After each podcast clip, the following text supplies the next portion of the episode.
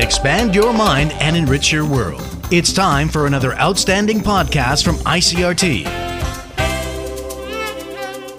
Good afternoon, I'm Nancy Sun with today's episode of Easy News.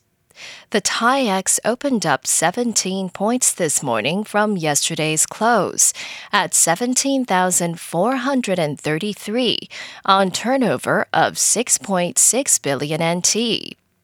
The market moved higher on Monday to close above the 17,400-point mark as investor interest was triggered by the all-time highs posted on Wall Street at the end of last week. Analysts say select large-cap tech stocks, in particular those in the semiconductor sector, attracted buying, while rotational buying pushed up old economy sectors such as shipping and petrochemical stocks, giving another boost to the broader market. Taiwan Semiconductor Manufacturing has responded to requests from the U.S. Department of Commerce for chip supply chain information. According to TSMC, the company submitted its answers to a questionnaire issued by the U.S., which had requested it be filled in and returned by November 8th. U.S. officials have said the questionnaire was aimed at addressing the global chip supply shortage. TSMC says it did not disclose any confidential information about customers in its response to the U.S. request.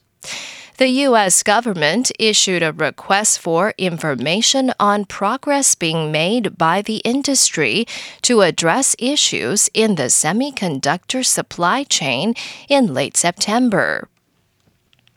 Meanwhile, the head of Lithuania's tourism office says it's hoping to establish charter flight tour packages to Taiwan. Speaking via video link at a travel symposium in Taipei, Dalius Morkvėnas said with the world slowly returning to normal from the coronavirus pandemic, Lithuania anticipates deepening ties with Taiwan. Morkvėnas also told participants at the symposium that Taiwanese and Lithuanian companies engaged in discussions to find beneficial partners to help establish solid tourism ties between both nations at a business-to-business event in Lithuania last month.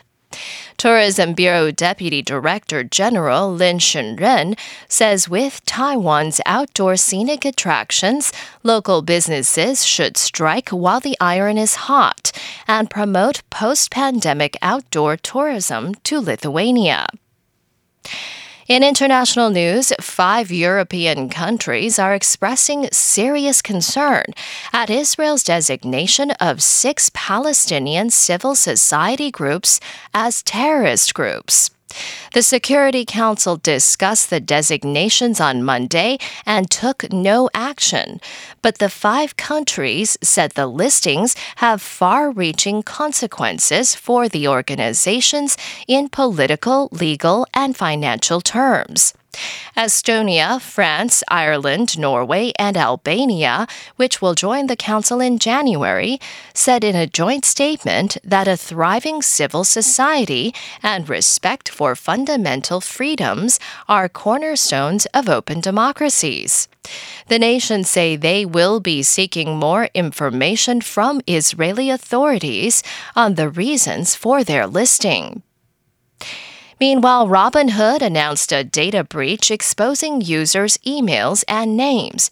AP correspondent Mike Gracia reports. The investing app Robinhood said Monday it was hacked last week. In a statement, Robinhood said hackers accessed some personal information for roughly 7 million users and demanded a ransom payment. Robinhood said it believes no social security numbers, bank account numbers, or debit card numbers were exposed. For most affected customers, the only information obtained by the hackers was an email address or a full name, although some customers had more extensive account details revealed. More than 22 million users have funded accounts at Robinhood. I'm Mike Gracia. and the European Union's Medicines Agency says it has begun reviewing data on Merck's COVID-19 treatment pill. The European Medicines Agency said on Monday that it will give EU-wide recommendations in the shortest possible time frame, so national authorities can decide on possible early use of the medicine. Merck's COVID-19 pill is already under review by the U.S. Food and Drug Administration after showing strong initial results. Last week, the United Kingdom became the first country to approve the medication. And that was the ICRT News. Check in again tomorrow for our simplified version of the news, uploaded every day in the afternoon. Enjoy the rest of your day. I'm Nancy Sun. Hey there! I hope you've enjoyed today's episode.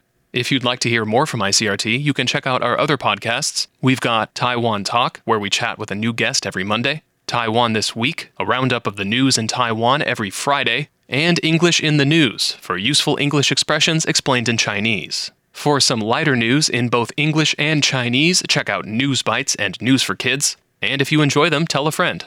Thanks for listening.